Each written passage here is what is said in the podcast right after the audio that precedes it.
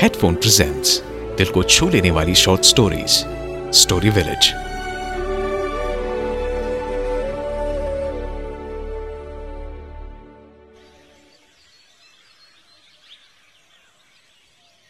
हम एक छोटे से गाँव में रहते थे। मैं, मेरे तीन छोटे भाई और माँ। हम पाँचों बहुत मिलजुल कर रहते थे।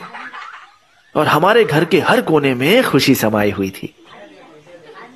इस खुशी को मैं हमेशा के लिए हमारे इस छोटे से घर में भर देना चाहता था। हम एक साधारण सी ज़िंदगी जीते थे। माँ बचपन से ही हम चारों भाइयों के कान के पीछे काला टीका लगाती थी। कहती थी इस काले टीके से तुम्हें किसी की नज़र नहीं लगेगी हाँ। असल में काले टीके की ज़रूरत हमारे घर में बसी उन खुशियों को थी। हैं हेडफोन ओरिजिनल ऑडियो शो। एक दिन मेरा छोटा भाई विनय स्कूल से घर आया और उसने माँ से रोते हुए कहा, माँ, मैं, मुझे मुझे स्कूल में सब बहुत चिढ़ाते हैं, माँ। मुझे अच्छा नहीं लगता। माँ ने उसे समझाया, अरे, तू ध्यान मत देना उन लोगों की तरफ़। तू बस अपनी पढ़ाई पर ध्यान दे। सब ठीक हो जाएगा। उसके उदास चेहरे को दूर करने के लिए माँ फिर उसके लिए खीर बनाती थी। काफ़ी दिनों तक यही चलता रहा। विनय रोता हुआ घर आता और माँ उसे समझाती और फिर खीर खिला देती। लेकिन एक दिन पानी सर से ऊपर चला गया। उस दिन विनय एकदम घबराया हुआ हाफते हाफते घर के अंदर घुसा। माँ उसकी यह हालत देखकर एकदम डर गई। विनय माँ की आंचल में छुपकर कुछ कहने की कोशिश कर रहा था। ऑडियो शो वो लोग वो लोग वो लोग बाहर हैं वो लोग आ गए। विनय कुछ कहना चाहता था। मैं तुरंत बाहर भागा। मैंने देखा कुछ बच्चे घर के बाहर खड़े होकर ज़ोर ज़ोर से हंस रहे थे। मुझे देखते ही वो सारे चुप हो गए और वहाँ से भाग निकले। हमने विनय को थोड़ा पानी पिलाया और उसे आराम से बिठाया। माँ ने देखा कि विनय को बहुत तेज बुखार है। मैंने विनय से बात करने की कोशिश की, लेकिन वो कुछ नहीं कह रहा था। मैंने उसे समझाया, विनय, अगर तू नहीं बताएगा कि क्या हुआ है तो हमें कैसे पता चलेगा कि आगे क्या करना है?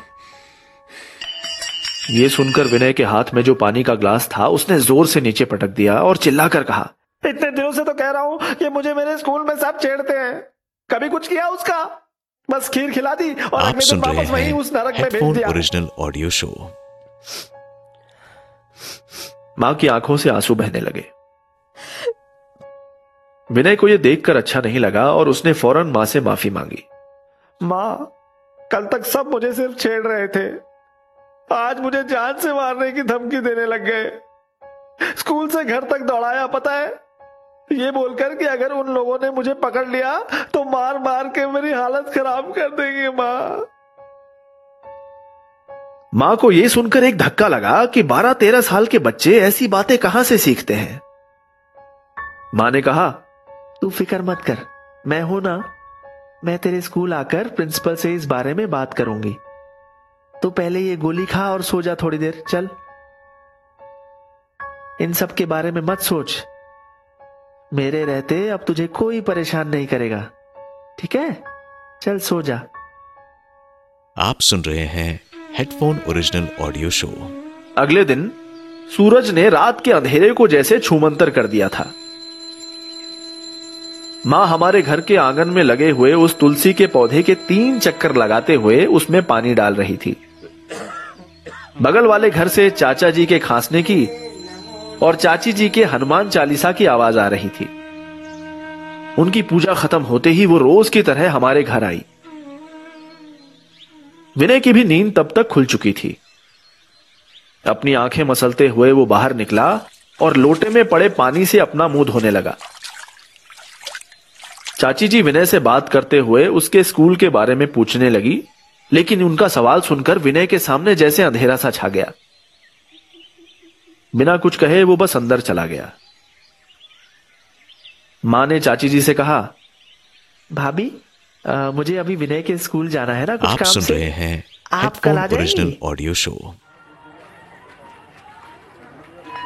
माँ विनय के स्कूल पहुँची।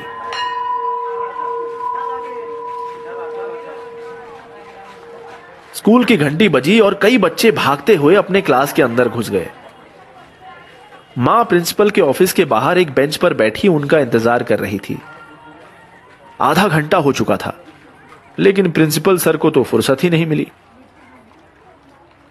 आखिरकार जब माँ उनसे मिलने अंदर गई तो प्रिंसिपल ने उनकी बात को हल्के में लेकर टाल दिया। माँ बहुत निराश थी। जब वो घर वापस आई तो उन्होंने सबके लिए खाना लगाया। उन्होंने विनय को अलग से आवाज़ दी लेकिन उसका कोई जवाब नहीं आया। हमें लगा कि विनय शायद सो रहा है। कमरे में घुसते ही माँ इतनी ज़ोर से चीखी आप सुन रहे कि हैं हमारे पड़ोसी भी दौड़कर आ गए ये देखने के लिए कि क्या हुआ है। विनय पंखे से लटक रहा था। उसने सुइसाइड कर लिया। माँ अपने आप को इन सब के लिए दोषी ठहरा रही थी। विनय की मौत की खबर पूरे गाँव में फैल गई। उस दिन शाम को प्रिंसिपल सर भी माँ से मिलने आए। सबकी तरह उन्होंने भी माँ को अपनी सांत्वना दी। माँ ने प्रिंसिपल सर से कहा, सर, विनय था तब तक तो मैं उसके लिए कुछ नहीं कर पाई। कम से कम अब तो आप उसे इंसाफ दिला दीजिए। आप अच्छे से जानते हैं ये सब क्यों हुआ है। उन बच्चों को सजा मिलनी ही चाहिए नहीं तो वो कल किसी और के साथ ये सब करेंगे। अगर उनकी गलती पर पर्दा डाला जाएगा तो उन्हें आगे भी किसी दूसरे बच्चे को परेशान करने में कोई हिचकिचाहट नहीं होगी सर। ऑडियो शो लेकिन प्रिंसिपल ने फिर भी हमारी इतनी सी भी मदद नहीं करी। माँ ने मुझसे कहा मैंने अपनी ज़िंदगी में इतना कुछ देखा है। तेरे पापा मुझे मारते थे। अगर मैंने उन्हें तलाक नहीं दिया होता ना तो शायद आज मैं ज़िंदा भी नहीं रहती। तुम लोगों को स्कूल भेजने के लिए मैं कैसे पैसे इकट्ठा करती हूँ, ये मुझे ही पता है। बस, शायद इसी चीज़ का फ़ायदा उठाते हैं सब लोग। सबको लगता है कि मैं अकेली हूँ, इसलिए कमज़ोर हूँ। विनय के रहते तो मैं कुछ नहीं कर पाई, लेकिन अब मैं ज़रूर कुछ करूँगी। अब माँ क्या करने वाली थी मुझे नहीं पता था। लेकिन उनकी बातों ने मुझमें भी एक तरह का जोश भर दिया था।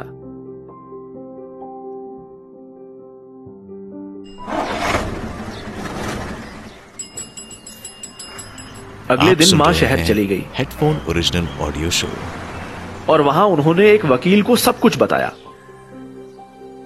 उस वकील ने हमारी पूरी मदद की। हमारे गाँव में आज तक किसी ने भी वकील का सहारा नहीं लिया था। हर कोई गाँव की पंचायत के पास पहुँच जाता था। सबको लगता था कि वकील के पास सिर्फ़ पढ़े लिखे लोग ही जाते हैं। माँ पढ़ी लिखी नहीं थी, लेकिन इतना ज़रूर जानती थी कि कौन से दरवाजे को खटखटाने से उनको सही मायने में मदद मिलेगी। माँ पहले चाहती थी कि उन बच्चों को स्कूल से निकाल दिया जाए। लेकिन फिर उन्हें एहसास हुआ कि ऐसा करने से विनय तो उनके पास वापस लौटेगा नहीं। इसलिए वकील की सलाह से उन्होंने कोर्ट से यह दरख्वास्त की कि गाँव के स्कूल में बुलिंग के खिलाफ एक सख्त कानून बने ताकि आगे से किसी बच्चे के साथ भी ऐसा ना आप सुन रहे हैं हेडफोन और अगर ऐसा हो भी शो तो उनकी सहायता के लिए एक ठोस कमेटी हो जो उनकी पूरी तरह से मदद करे। कोर्ट की पूरी सहानुभूति माँ के साथ थी और उनकी दरख्वास्त को कोर्ट ने मान लिया। स्कूल में अब एक नया प्रिंसिपल अपॉइंट किया गया। पहले वाले प्रिंसिपल को कानूनी तौर पर कुछ महीनों के लिए सस्पेंड कर दिया गया था। माँ स्ट्रांग थी, हमेशा से ही। उन्होंने कभी किसी को इस बात का एहसास नहीं होने दिया था लेकिन विनय के लिए माँ ने वो भी कर दिया। आज हमारे गाँव में माँ से ज़्यादा स्ट्रांग दूसरी कोई औरत नहीं है। जब भी किसी को कोई प्रॉब्लम होती है तो वो माँ के पास आते हैं। और माँ उनकी आवाज़ बन जाती है। हम आज भी एक साधारण सी ज़िंदगी जी रहे थे। आप सुन रहे हैं हेडफोन ओरिजिनल ऑडियो बस। विनय के बिना। हमारा घर विनय के बिना बहुत खाली महसूस कर रहा था। विनय की याद आज भी हमें बहुत सताती है। और सबसे ज़्यादा माँ को। उसकी याद में वो पहले थोड़ा रोती है और फिर खुद ही मुस्कुराकर कहती है, मुझे पता है, मेरे विनय को मुझ पर गर्व है। अभी आपने सुना headphone original show story village. ऐसे और शो सुनने के लिए डाउनलोड कीजिए हेडफोन ऐप।